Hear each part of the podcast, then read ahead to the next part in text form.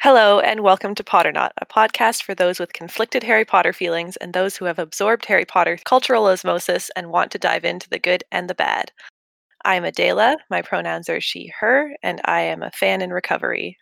I'm Zoe, she, her, a jaded fan. And I'm E. My pronouns are she, they, and I'm a fledgling fan. So, the first thing that we want to talk about is we would like to address something that we talked about in the last episode and didn't really cover as closely as we should have. This is in regards to the the scene where the Bogart turns into Snape and then is forced into uh, Neville's grandmother's clothes, and all the kids are laughing, and that's how the Bogart is defeated. One of our listeners, Cole, brought up a very good point on Twitter um, after that episode came out, which is that especially in light of JKR's recent comments it is very clear that this scene it probably comes from a a transphobic viewpoint and Yeah. this is something that i considered when i was reading it and didn't bring up and i should have so i just wanted to apologize for that and i think we should have Mm-hmm. Yeah. For it. anyone not, you know, intimately familiar, the trope of men in dresses is often used to Demean. demean and delegitimize trans women. And, you know, I also thought about it when we were discussing the Bogart scene and chose not to bring it up because I felt like the text in that particular moment was making fun of the fact that it was a grandmother's stuffy, you know, ridiculously plush Yeah. outfit and not specifically that it was, you know, quote unquote woman's clothing on a man. i mean there's always ways to like think your way around it if you want to still enjoy a scene like saying Right. this like if you didn't this know is that this is a ha- very hated teacher and this is a ridiculous outfit like a hat with a stuffed vulture on it like that's funny but It's also the trope of a man in a dress. it is also the trope of man in dress, and you can't, and we shouldn't have Brushed past. it. forgotten to mention the context of the author being a horrific transphobe. mhm, Yeah. especially after having talked about that in that episode so, Yeah. And I think that this is this I mean like this is a great example of like unconscious biases and Mm-hmm. Mhm. and viewing things through the lens of fandom for me it didn't cross my mind at all because I was thinking forward. The I like why would Lupin bring up Neville's grandmother? Because he knows Neville's grandmother. yeah he knows what she wears. Yeah, exactly.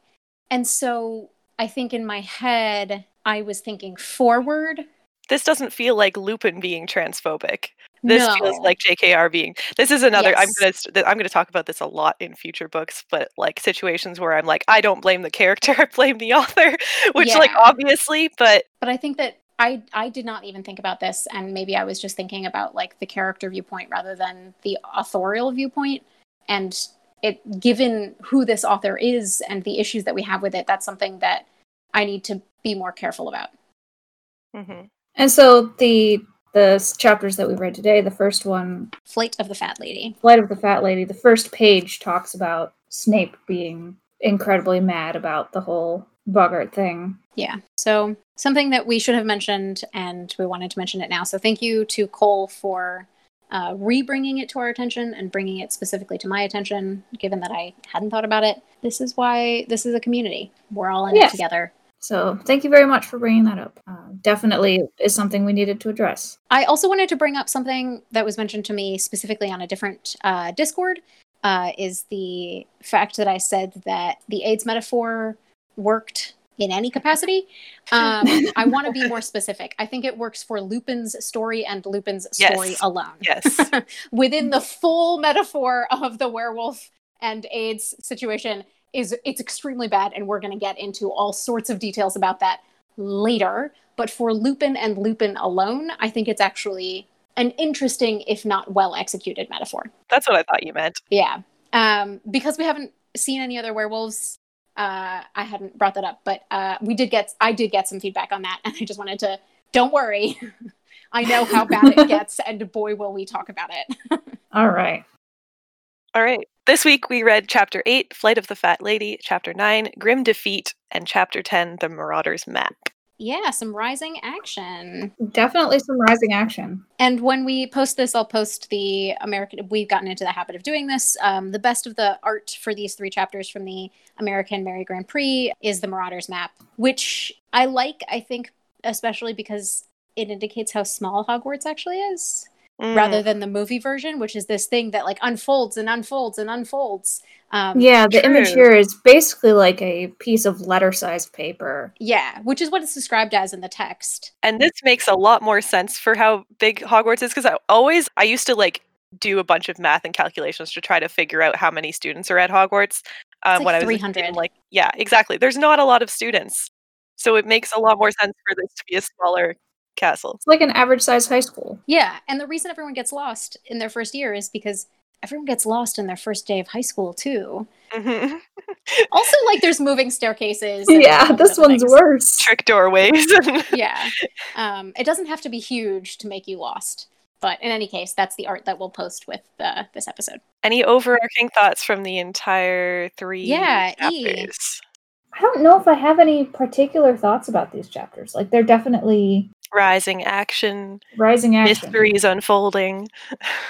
Do you have any particularly specific thoughts exciting. about Lupin? Um, in this first flight of the Fat Lady chapter, it's the first Hogsmeade visit. Harry can't go, and he ends up having tea with Lupin. And Snape Mhm. brings in, brings in a smoking goblet, uh, which Lupin then drinks. And that's actually the chapter art for this chapter is a smoking goblet. And Harry is very concerned. Yeah, Yeah.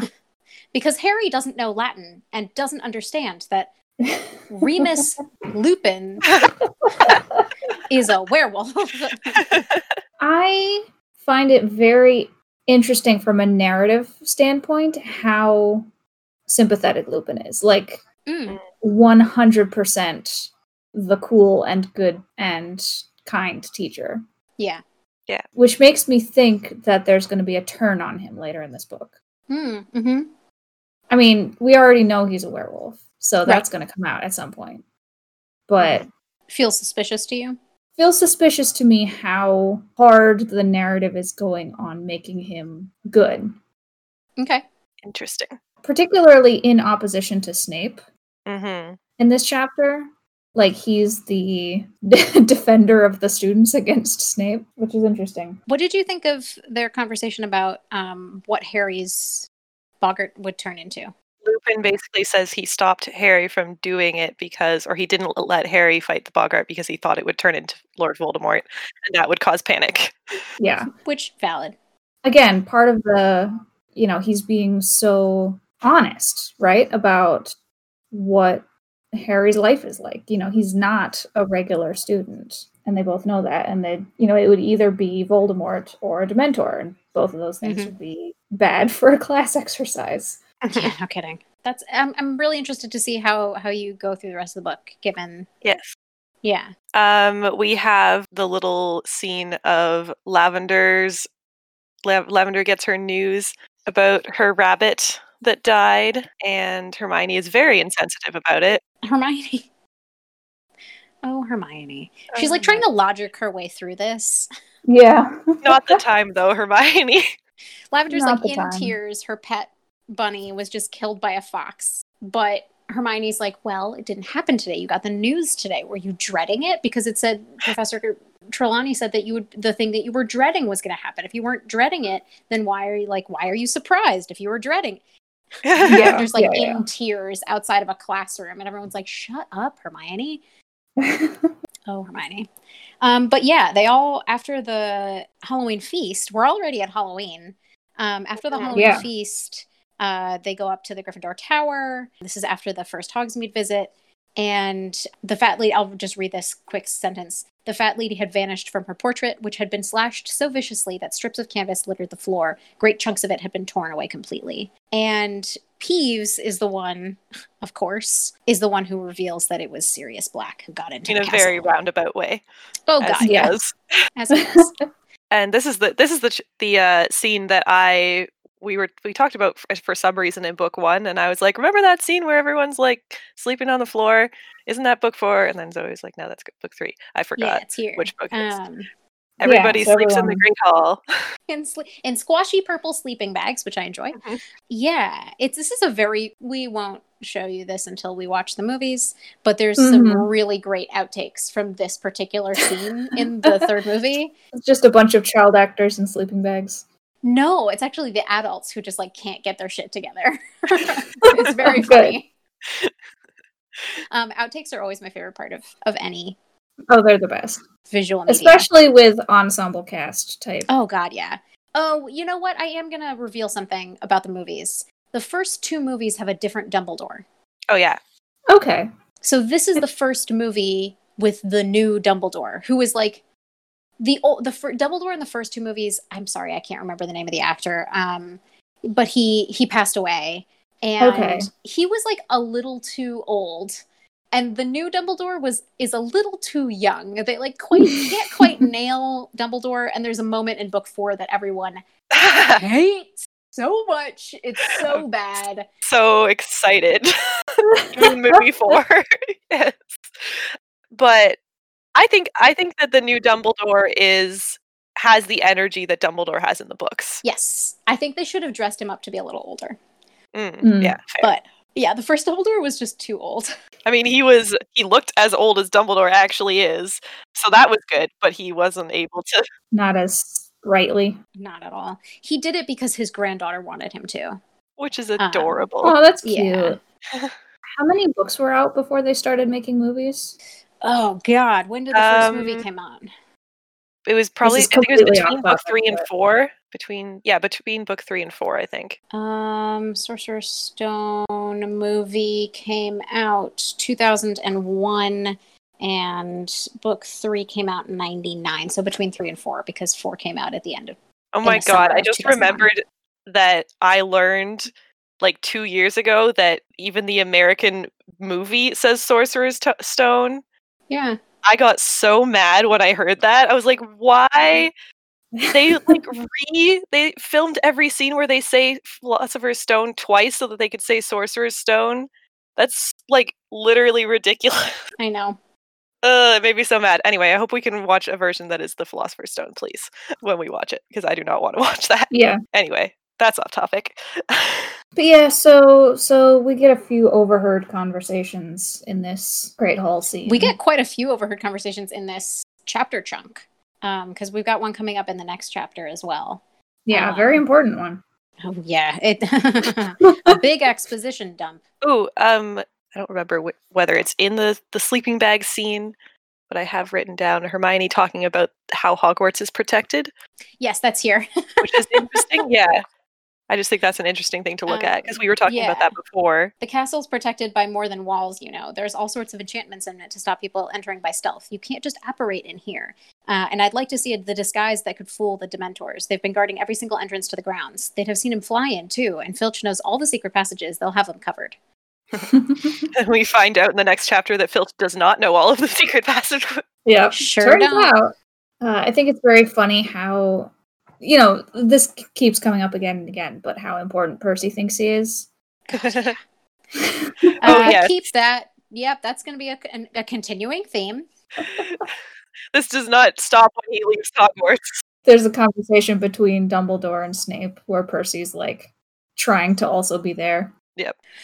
So we read the Circa Duggan Wikia entry, basically. It's very, very short. It's basically his origin story, which is very cute. sir cadogan was a knight of the round table and one time he exploded a dragon by accident Yes. By accident. with a broken wand. yes, the sentence here Sir Duggan's most famous encounter was with the Wyvern of Wye, a dragonish creature that was terrorizing the West Country. At their first encounter, the beast ate Sir Duggan's handsome steed, bit his wand in half, and melted his sword and visor. Unable to see through the steam rising through his melted helmet, Sir Duggan barely escaped with his life. I have a dumb question. Yes. Yeah, Do you have to use your wand with your dominant hand? I don't think so. I don't Because- think it ever addresses I'm that. trying to but- imagine a knight, yeah, you know, a wizard knight, True, having a sword and a wand.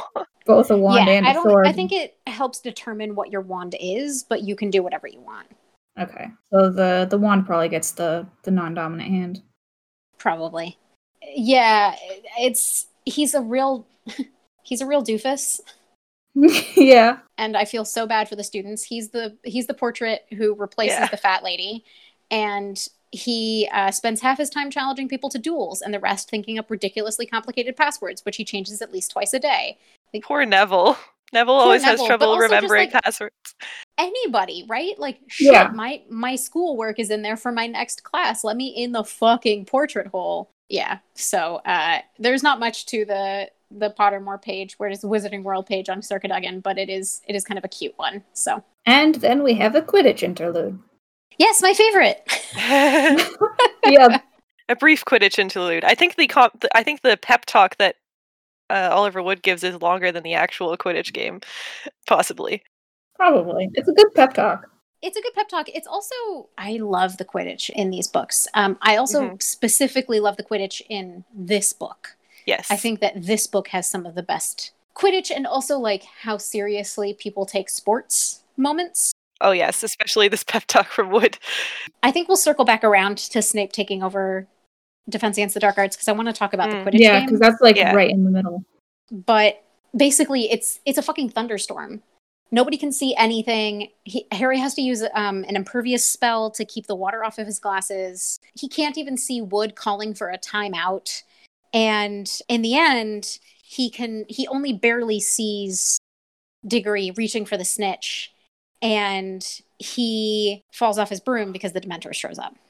Yeah. Yeah. Which wild that they can't postpone a game for weather. Like that that, that doesn't I even was just occur. thinking about that because I, think that every time I read this, and like anytime they have horrible weather for Quidditch, but then I also realized that like in Scotland, and I don't know about the rest of Britain, but in Scotland, when they have like um Scottish, like when they have festivals, I'm specifically thinking of Highland dancing because that's what I do, but they have like pipe bands and Highland dance competitions and all of the heavy games outside, regardless of the weather. If there's thunderstorms, if there's lightning, it's still happening outside. Yeah, I mean, I think they've changed that now, but that even like in the 90s, it was still happening outside. So, because my dance teacher had to do competitions in thunderstorms outside. So, maybe that's just a way the way they do it over there. yeah. Um, Harry sees the silhouette of an enormous black shaggy dog imprinted against Mhm. the sky, motionless in the topmost empty row of seats, and then the Dementors show up. Uh, terrifyingly, at least a hundred. Yeah. I don't. th- that's just that's just real scary. Yeah, that's so many. Do you really need 100 dementors around the castle, let alone coming into the grounds? I don't think you need that many total. Yeah. That's too many for one high school. We do get a little bit more of what Harry remembers here. Yes. Yes. That is Um, important. And he realizes like he puts the pieces together. He puts the pieces together. This is his mother's death. So his mother is saying, "Not Harry, not Harry, please, not Harry." The assumed Voldemort, stand aside, you silly girl, stand aside now. Not Harry, please, no, take me, kill me instead. Not Harry, please, have mercy. How sad that the first time he hears his mother's voice is this. Ah. Yeah, it's it's one of the few times he hears his mother's voice, Yes. and certainly at this moment in his life, it's the Mhm. Mm-hmm. only time he hears it, which is um, something we'll come back to. And the scene in that follows, um, Dumbledore had lowered him to the ground, and the whole Quidditch team is there, splattered with mud. Diggory got the snitch, so Hufflepuff won, and adorably, Cedric Diggory was like, "No, no, no, no! I want to take it back." Yeah. Like this was obviously not fair. Love a Hufflepuff. Love a Hufflepuff. You love a Hufflepuff. Diggory will come back. He's uh, kind of important. Yes, I've Um, heard very Next much about book, him. Yeah. And then also Harry's broomstick has has been shattered. So Mhm. And he is very sad. he's real sad about it. Yeah. It, it, in the middle of like Quidditch practice and the Quidditch game, which I think are really, I still think that sports writing is something that she does incredibly well. Um, Yeah. I know it's not everybody's favorite, but I think that she does a real great sporty description. Anyway, between those moments, we yeah. get some child abuse. Stuffed in the middle here is a fun little jaunt into Defense Against the Dark Arts class being taught by Snape. he's always wanted that position. I like um I know it does it- there's not a lot of it in this chapter, but I like I like seeing like students banding together even a little bit. Yes. Where so in this chapter it's like everyone's kind of defending Hermione where normally they would be annoyed fun of by her. her or make fun of her. Yeah. Yeah. Like everyone is fed up with Snape, particularly for usurping their favorite teacher. Mm-hmm. Yeah, S- Snape says five more points from Gryffindor for being an insufferable know it all. Um, it was a mark of how much the class loathed Snape that they were all glaring at him because every one of them had called Hermione a know it all at least once. And Ron, who told Hermione she was a know it all at least twice a week, said loudly, You asked us a question and she knows the answer. Why ask if you didn't want to be told? Which is a great moment. But Snape comes in and decides they're talking about werewolves. Yep. Just in case you weren't aware yet. that Wolfie McWolfface is a werewolf. Hmm. Why would we want to choose this lesson? and specifically on recognition of werewolves And the ways you kill them. and the ways you kill them. Terrifying. Also, he just goes over their past homework for no reason Uh, yeah. to change Yeah. all of the grades to worse. Snape, bad. You cannot change Bad. my mind. Don't plan to try. Also, Ron does a cuss. Ron does a cuss, and it's it's bleeped in my edition. Yeah, it's. uh Do you know what that he called Snape something that made Hermione say Ron Oh. is making me do? yeah. I assume motherfucker, I don't know if he knows that word yet, but, but bastard is in here already. yeah, that's so- true. Send us your theories. Send us what your is Ron theories. saying in this scene? If if you know any really good British swears, let us know what you think it might be. oh, wizard swears. Wizard swears. Now I want to watch that video. All right, Marauder's map. Marauder. Harry keeps the Nimbus 2000 fragments by his bed because he can't bear to part with his broom. Yeah. Oh, we get a description of how the Dementors actually work in the beginning of this chapter We do, yes. on page 140 in the British edition. This is when Harry is again talking to Lupin because of what happened at the Quidditch match. I forgot that they talked twice. Yeah. Adela, do you want to? I know we've been reading a lot from these chapters, but I think this is something that is worth reading. Yeah, so uh, Harry asks why he's affected so badly by the Dementors. He says, Am I just weak, basically? And Lupin says, No, it has nothing to do with weakness. And then he explains more about the Dementors, saying, Dementors are among the foulest creatures that walk this earth. They infest the darkest, filthiest places. They glory in decay and despair. They drain peace, hope, and happiness out of the air around them. Even muggles feel their presence, though they can't see them. Get too near a Dementor, and every good feeling, every happy memory will get sucked out of you. If it can, the Dementor will feed on you long enough to reduce you to something like itself, soulless and evil. You will be left with nothing but the worst experiences of your life. And the worst that has happened to you, Harry, is enough to make anyone fall off their broom. You have nothing to be ashamed of. Um, so that's what Dementors do. Yes. And this is the moment that I wanted to, E, I said I'd, I'd come back around to this. Remember Ginny's reaction on the train? Mm-hmm. Mhm. Think about the worst that she's already been through. yeah. And I think that that's an important thing to keep in mind because Ginny will remind Harry similarly in book five. Mhm. I would like us to not forget that Ginny has been possessed Yes. by Voldemort. yeah. Yes. Um, and then it also uh, briefly talks about Azkaban. Harry says Azkaban must be terrible, and Lupin says the fortress is set on a tiny island way out to sea, but they don't need walls and water to keep the prisoners in, not when they're all trapped inside their own heads, incapable of a single cheerful thought. Most of them go mad within weeks. Mm-hmm. So, So Lupin is going to teach Harry how to make Repel- the Dementors back yeah. off. Yeah. yeah. Yeah. I think in retrospect, this scene is going to be revealing about Lupin. There's a couple of moments where he like slips. hmm I assume has to do with the fact that he knew Harry's dad and probably also knows Black. Mhm. Yeah. Um, Personally. he makes a sudden motion with his arm as though to grip Harry's shoulder, but thought better of it. His briefcase slipped from the desk. He had to stoop quickly to catch it. Yeah. So he's uh he's having a time. Yeah, I Dementors are such a terrifying concept. Azkaban is a terrifying concept. Please go back to our previous episode and read about prison abolition. In the show notes, we have linked to many things. All right, happy things. Fred and George. Fred and George are wonderful. I love all the scenes where they l- just like finish each other's sentences. They just like Yes. talk back and forth. They do this really well in the movie for- in this scene. Yes, like and it it is quite a lot. played by an actual pair of twins in the Yes. movies. Yes. Yeah, the- in the last book, Harry made it down to Filch's office and noticed that there was an entire file on Fred and George. yeah. Uh, this is why. Uh huh. They're setting off dung bombs in Filch's office to steal stuff from him from the cabinet marked confiscated and highly dangerous. Must be fun. They get the Marauders map, Messrs. Mooney, Wormtail, Padfoot, and Prongs, purveyor of aids to magical mischief makers, are proud to present the Marauders map. A good set of names. Yes. Yeah. I don't know if we Real ever good meet names. those folks, but they got good names. They're real good names. And I, I enjoy, there's going to be a bit coming up where you see more of how the map works. Uh, I Yeah. enjoy the map quite a lot. It's very it's a cool. really cool thing. a cool invention. It's a very cool piece of magic. It's a map with, that like annotates itself Mhm. Mhm.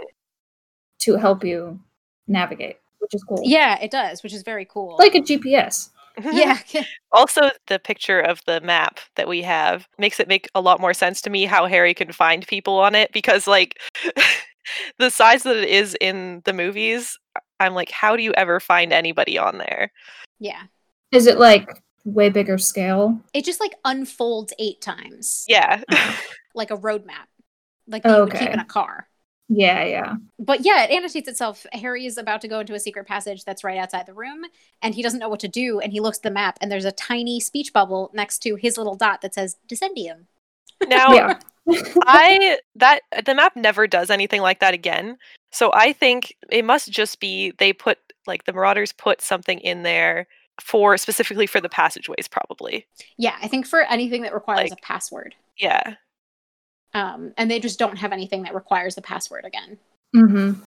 I like how careful Harry is in this scene. Like he has a moment where he thinks about the object of the map and whether he can trust it, which is Yeah. I think Never more trust anything that can think for itself. You learned in the last book. Yeah. more more self-aware than he's been in the past, which is good. and then he still uses it anyway and Oh, brushes yeah. off Hermione's concerns. He's like, but it'll let me go to Hos- Hogsmeade, and I really want to go to Hogsmeade. Yeah. At least he has a, a moment. yes, he Yeah. does have the thoughts, but he's a 13 year old boy, And he's Yeah. in Gryffindor. and he's a Gryffindor. I mean, so is Hermione, but you know, Hermione's a different kind of Gryffindor. Yeah. yeah, and he makes it to Hogsmeade, which sounds fucking great. I Yeah. always wanted to go to Hogsmeade. should I feel like we should read the just the first description of Honeydukes? Just Oh, yeah. There were shelves upon shelves of the most succulent looking sweets imaginable creamy chunks of nougat, shimmering peaks, pink squares of coconut ice, fat, honey colored toffees, hundreds of different kinds of chocolate in neat rows. There was a large barrel of every flavor beans and another of fizzing Whizbees, the levitating sherbet balls that Ma- Ron had mentioned, along yet another wall were special effects sweets. Drooble's best blowing gum, which filled the rooms with bluebell colored bubbles that refused to pop for days the strange splintery tooth flossing stringments, tiny black pepper imps, breathe fire for your friends, ice mice, hear your teeth chatter and squeak, peppermint creams shaped like toads, hop realistically in the stomach, fragile sugar spun quills, and exploding bonbons. Um, some of these seem very dangerous. Yeah. But also like the best candy shop in the world. oh god, An absolute dream for kids and for anyone. yeah. And for some reason, Ron thinks that Harry would like a cockroach cluster. Or a blood flavored lollipop. Yeah, they make it to the Three Broomsticks just because it's snowing, and Harry, while taking a moment to think about the map, did not take a moment to think about the weather. yeah, he's like, I'm inside, and I'm going to inside. I don't need to put a coat on. yeah. So they make it to the Three Broomsticks, and basically, as soon as they sit down, every teacher in the school shows up along with the Minister Yeah. of Magic. Hermione and Ron shove Harry underneath the table where he is like soaked in butterbeer that he has spilled all over himself. There's a Christmas tree in front of their table, and he's just like crouching under the table, eavesdropping on the teachers who are next to them. Um, I assume butterbeer is a non alcoholic beverage, right? It's like a root beer. Mm. No, it's like Oh, good. two. It's like two percent. very lightly alcoholic. Yeah. It's significantly less than beer, but enough that a house elf could get drunk, and enough that if you drink enough butterbeer, you would probably be sick before you got drunk, but you could get drunk. Okay. But kids are allowed to have it. I've had a variety of different concoctions of butterbeer in my life. um, some alcoholic, some not. I have never had one that I liked. Yeah, I um I had one that I liked, which was an alcoholic one, which was made by like a- actual bartenders at the Yule Ball. But the most common one that we always made for events when I was in the Ministry of Magic at York was cream soda, root beer, and butterscotch flavoring. I which was is, gonna like, say- so nasty. yeah, I was gonna say something akin to cream soda is the yeah. Although I think the actual thing that would be really good is like so for those listeners who don't know, I have celiac and I, I can't drink beer anymore, which is very sad. But back when I didn't know that I had celiac and drank beer on a regular basis, I really liked like thick oatmeal stouts or like thick milk stouts. Great filling things. I would imagine that butterbeer, Oh, butterbeer is that, very much like that. but Yeah, warm and sweet. Yeah. Mhm. it's super foamy, yeah, like rich. Rich, yeah. very rich. Yes. So I imagine that it's it's very actually quite similar to a dark, heavy stout, but maybe with like butter or caramel or something in it to offset some of that bitterness that you get in beer. Um, but I don't think that it's like butterscotch or cream soda. I think that that's too sweet and not fizzy enough. That's my Hmm. personal butterbeer theory that I've always wanted to mention. well, in that case, I wouldn't like it because I do not like not sweet drinks. So, yeah, with I you imagine there. it's still like sweeter than beer, like cider level of sweet, then I would be okay with that. Yeah, I Yeah. imagine that it's like a, a medium cider sweetness, but like the Yeah. texture and and thickness of a of an oatmeal or milk stout. And now that we've finished analyzing butterbeer, Look, butterbeer is very important. it's very It important and is. it comes up a lot in the books. So, It does, and it can be served both cold and warm. yes. All right, should we talk about what they overhear? Yeah. So this is McGonagall, Flitwick, Hagrid, and Cornelius Fudge, which can I say, and Madame a Rowena. perfect- yeah, a perfect four or five people to be together. What do you think? Um, I mean, it's shameless. It's shameless exposition, right? It is. Why else would these particular four people be out together except to get these four perspectives on what they're about to say? I think also, like, I, I think that Flitwick and McGonagall and Hagrid are friends. Oh Like, yeah, I that think makes those sense, three. And I think that maybe, I don't remember if it says it, but like Fudge was probably just had to visit the castle for some reason. I think Flitwick, McGonagall, and Hagrid is a great like friendship trio. I Yeah. would like to Yes. see that more. So you you get to learn a little bit about some history and some exposition. In this version of the exposition and the history that we learn here, James Potter and Sirius Black were friends. Uh, Sirius Black was the best man when James married Lily. Black was in league with you know who, uh, with the Lord Voldemort, and was the secret keeper for the location of James and Lily. We don't know why they needed a secret keeper, but willingly gave up Well, they knew that Voldemort was after them. That's why. and Sirius Black willingly gave up the location of James and Lily, and then Peter Pettigrew, who was the last one in that um, little trio that they discuss, uh, confronted Sirius Black about it, and Got blown to smithereens, yeah, blown to smithereens. as uh, Fudge says. It's literally like five pages of exposition straight. It is Like it's, It's a really lot. awkward. I get it. Like from a narrative standpoint, I get it that this all needed to be information that the reader knew before going forward.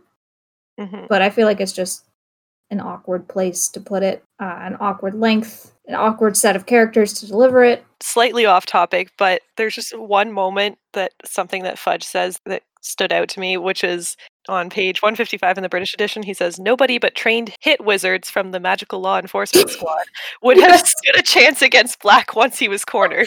Yes, I This is also the only time that hit wizards are ever mentioned in any of the books. And it, except that, I mean, they're aurors, but we didn't. that We have never heard the word auror before. and the fandom separates them. That's what I was wondering when I was reading this. I was like, is that a different thing than horrors?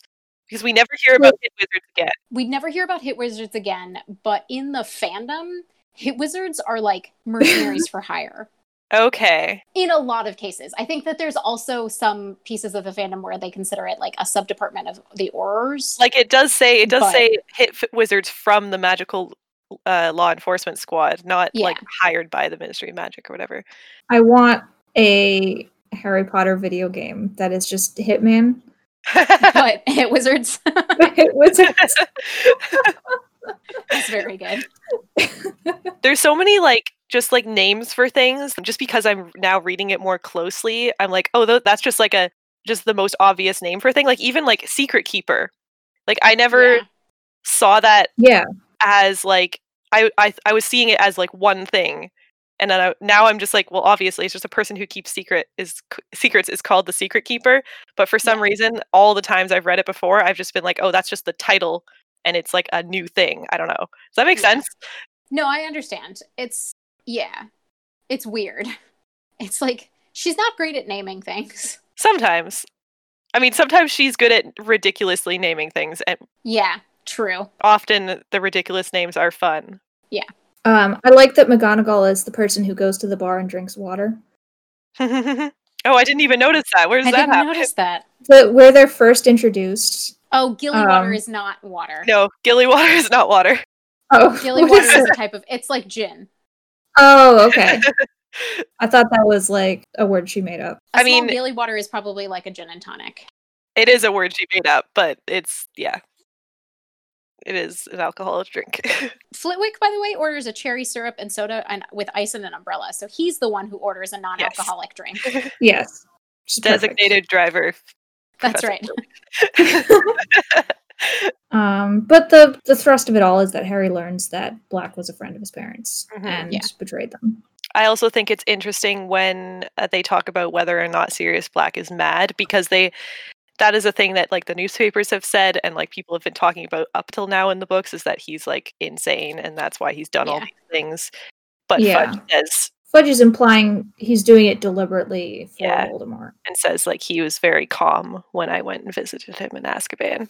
which is not to say that somebody having a psychotic episode can't appear calm. Mm-hmm. Yeah, Fudge is indicating the like strong difference between him and the other people in Yeah. Azkaban. which is a thing to come back to later. But that's all I Yeah. was saying.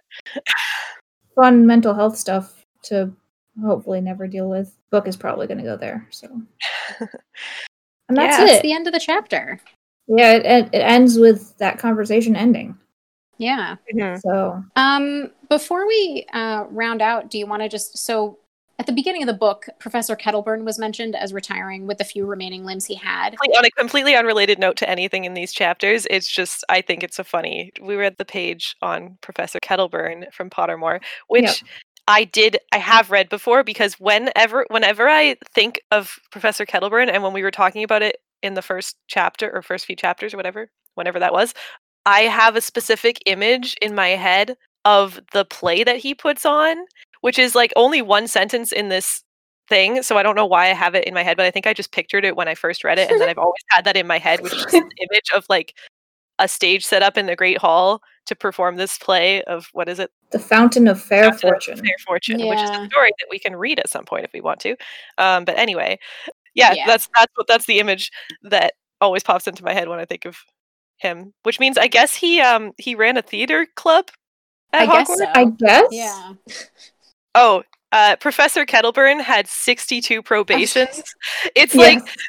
the thing that's funny is like Hagrid Hagrid gets in trouble a lot for what he does teaching at Hogwarts, but he is like he had Professor Kettleburn as a teacher when he was at Hogwarts and he has seen Professor Kettleburn the entire way through because he stayed at Hogwarts the whole time.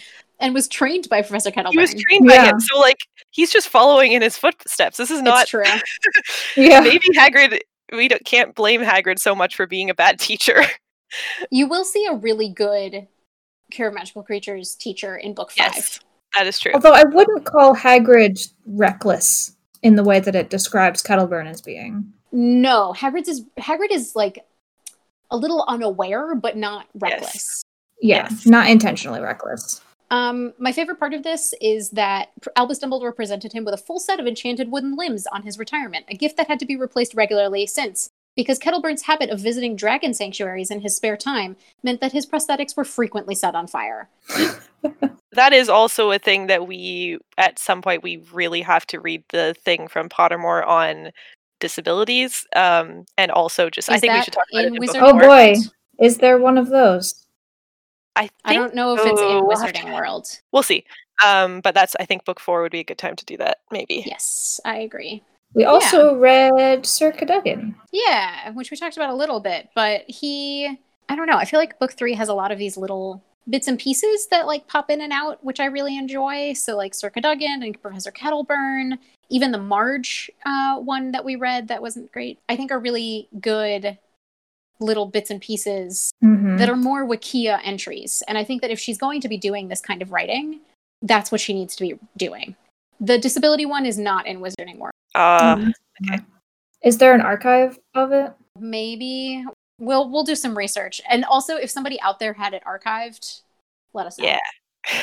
Uh, I think so. The thing about Pottermore and the Wikia pages and all of that, and we talked about this way back in either book one or like even the be- the first episode about how we can look at Pottermore and we can decide what what we want to be con- to consider canon. Mhm. But- Mhm. I mean, obviously JKR wants all of this to be canon, and that's why she can't shut up about it. But I think we can pick and choose what we want to be canon just as much as we can pick and choose through headcanons that we like these are headcanons, basically, Yeah. is what I'm saying. Yeah. They just happen to be headcanons written by the same person who wrote the canon. yeah, I think that's very true. So and I I, I like these headcanons. Yeah. Some yeah, yeah, the of them ones are we good. read for today are good. Yeah. For next time, we will be reading The Firebolt, The Patronus, and Gryffindor versus Ravenclaw, 11, 12, and 13, if you're reading along. also, we always really enjoy when people join the conversation on Twitter, Yeah. on Discord, on Tumblr. If you have thoughts about any things we talked about in this episode or things we didn't talk about that we Give should have us your talked wizard about, swears. Also, your wizard swears. Yes, please. any wrap up thoughts before we conclude? I'm looking forward to the chapter called Patronus, is what I'll say. Mm. Um, Yes. There's some pieces in there that I'm going to want to talk about plot wise. And I Should we think, do our should we I put- think do we our should. Patronus uh, quizzes there? E, do you know what a Patronus is? It is an animal that represents you. Uh, Good enough. It's uh, I don't know the details. No, that's that's good. That's literally that's all we need. Um, because I didn't want to make I didn't want any spoilers. Um, Oh yeah, tell us uh, what what Ron was saying when he swore Yes. and Hermione stopped Yes. yes.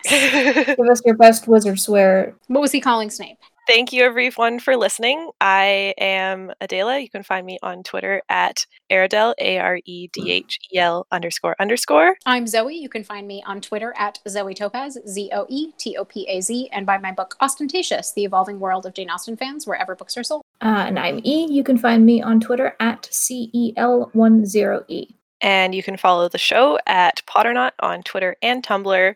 And you can find more of the music by our wonderful composer, Morgan, at we did the time warp again.bamcamp.com. All right, send us your All patronuses right. and your best wizard swears, everybody. All right. stay cool, stay safe, stay active. Stay hydrated. Yes. Bye.